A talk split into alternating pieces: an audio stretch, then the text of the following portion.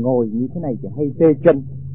Và muốn giải quyết vấn đề tê chân đó có thể thay thế bằng cách ngồi ghế hoặc là nằm thiền. Có được không ạ? Xin thầy chỉ chúng tôi có chúng tôi có cái phương pháp ngồi trên ghế và có in sẵn ở trong cái cuốn phương pháp công phu. Người nào không có thể ngồi xếp bằng được thì có thể ngồi ghế. Sư phụ coi chỉ lại cái ờ, dẫn giải về công phu đó. Có cái phương pháp ngồi mà lăn lăn đây rồi là những người thực hành những công phu này đó họ sẽ không thích ngồi nếu mà họ có thể ngồi xếp bằng. Họ sẽ cố gắng đạt được cái, cái ngồi xếp bằng nó nó để bổ ích cho cái thận. Nó nó nó nó giúp cho cái bệnh đau lưng. Nhưng mà có thể ngồi ghế yeah, xếp cái chân như thế này. Yeah. Thì trong cái bản công phu có chỉ rõ chỉ rất rõ rệt.